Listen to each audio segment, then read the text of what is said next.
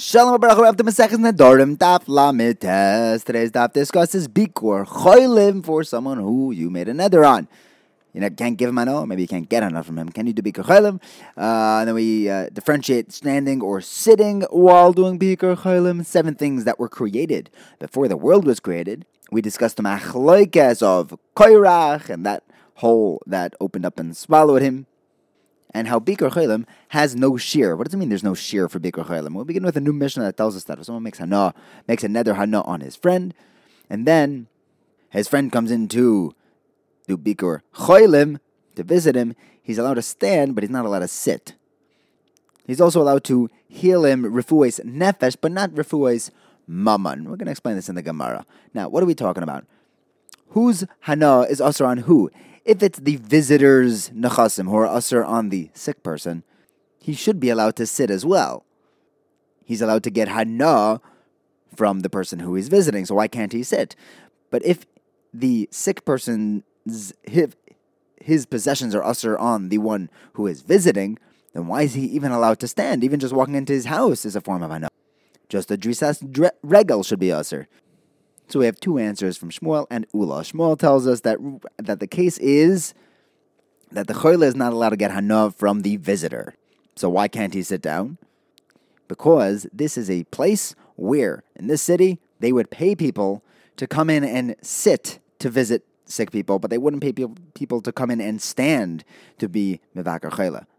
The Gemara says, "What makes you say that that is the case? That's very specific." So the Gemara explains that we're trying to teach you a new halacha that even in a place where they pay people to do bikur chaylim, you can charge for the sitting visiting, but not for the standing.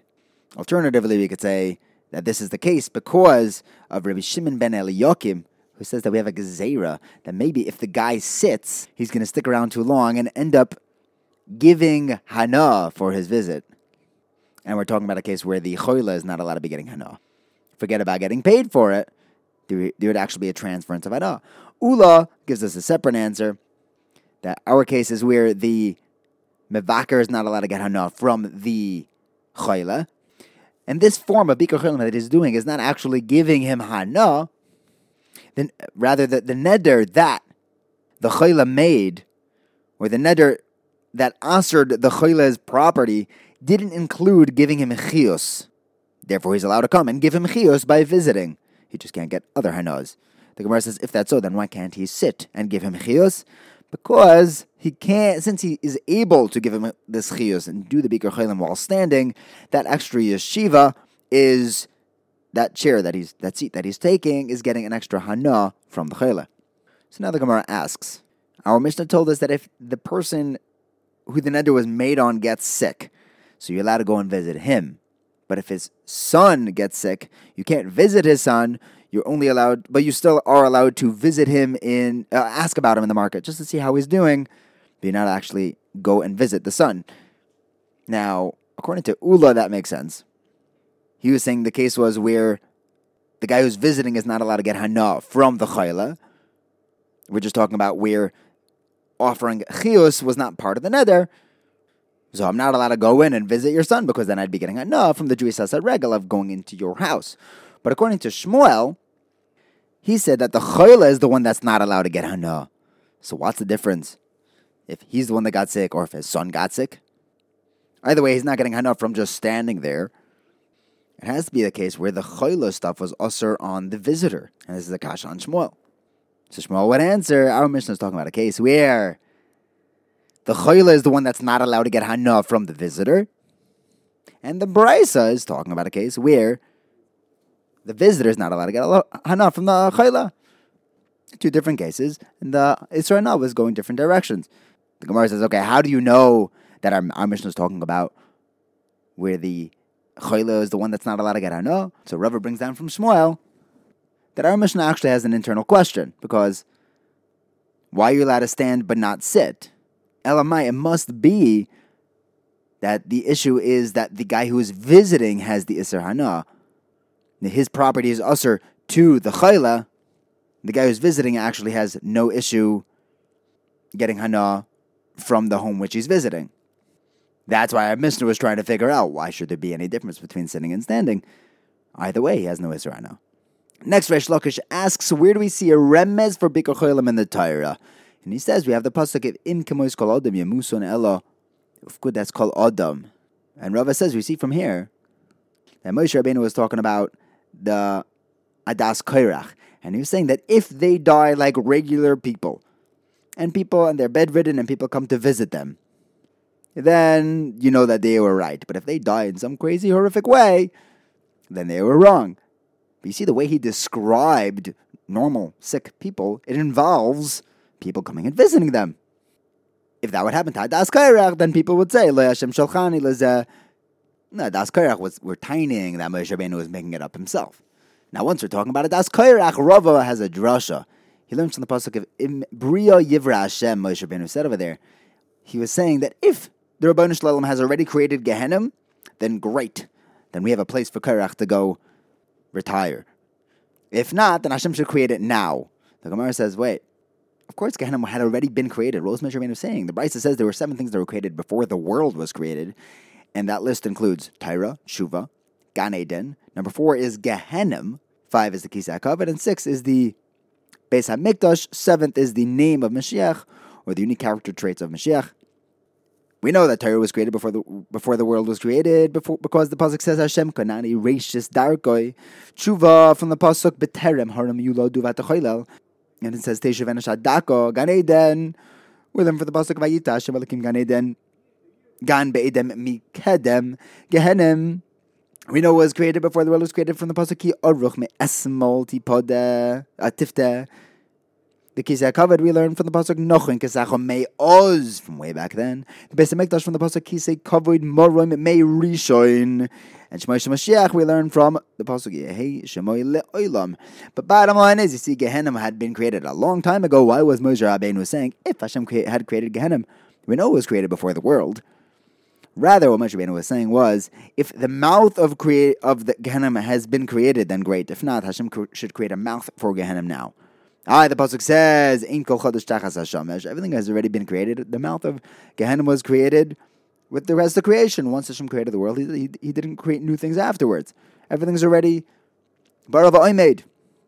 Elamai, what Moshe was saying was that if the mouth of Gehenna isn't in our camp over here, where Adas Kairach is, then Hashem should bring it here to swallow them up. Next, Rava has another drasha. Some say it was Rav Yitzchak. The pasuk says Shemash Shemash Yereach Omad Zevula that during the Machalikas with Karech V'Adasai, the sun and the moon stood in Zevula, which is a very it's a higher level of Shemayim. And the Gemara asks, well, hang on, what what what were they doing up there? The Shemayim Ba'aretz were set up in the Rakia level of Shemayim, not in Zvula. So the Gemara darshins that Shemesh and Reach actually went up there and they told the Ribbono Shel Olam, if you take care of Moshe Rabbeinu and give him proper judgment against Kairach, then we'll continue shi- shining. Otherwise, we're on strike and we're not shining anymore.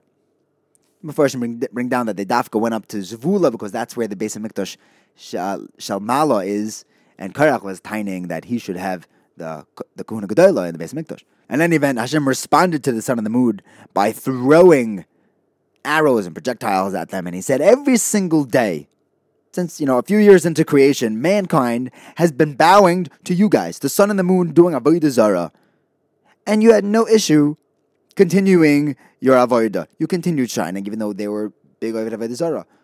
You didn't make a macha then for my kavod, but now for Moshe Rabbeinu, you're going to make a macha. For a bus of a dumb? From that day on, every day, there are arrows and missiles shot at them.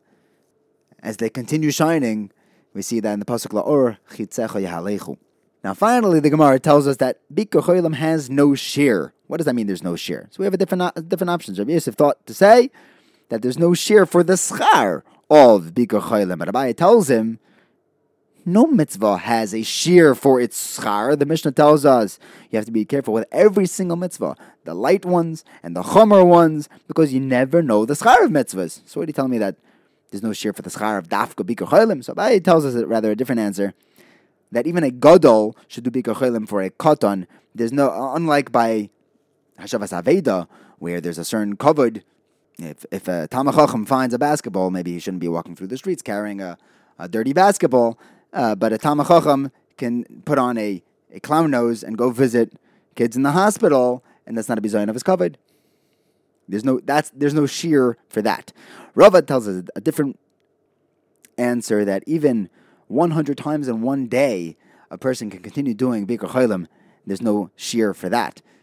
Rev Achabar Chanina tells us that anyone who does Bikur Cholim, he visits a sick person, he takes one sixtieth of his tsar away. So they told him, "Hang on, that's a great idea. Why doesn't? Why don't we take sixty people, walk into every sick, sick person's room, and they'll be healed. They'll get up."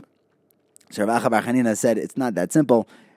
There are two reasons why that won't work. Number one, it's it's not that he takes away a sixtieth every time. He takes away like the the isser of the Bay Rebbe, where it's a sixtieth of whatever's remaining.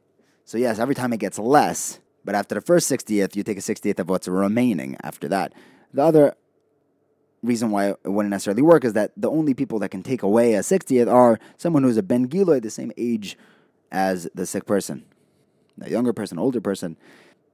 What's the sixtieth of the Bay Rebbe? Is a brisa that says that Rebbe said that the daughters get the Yerusha, they are fed off of the property of the brothers, they take a tenth of the Nechasim. So they told Rebbe, hang on, according to you, if there are 10 daughters, then the son's not going to get anything. Right? Or if there are 11 daughters, the 11th daughter won't get anything. So Rebbe said, no, no, the first one takes a tenth of the inheritance. The second one takes a tenth of whatever's left of that 90%. The third one takes a tenth of that, fourth one takes a tenth of that, etc., etc. There's always going to be something left over. Thank you for learning with me. Have a wonderful day.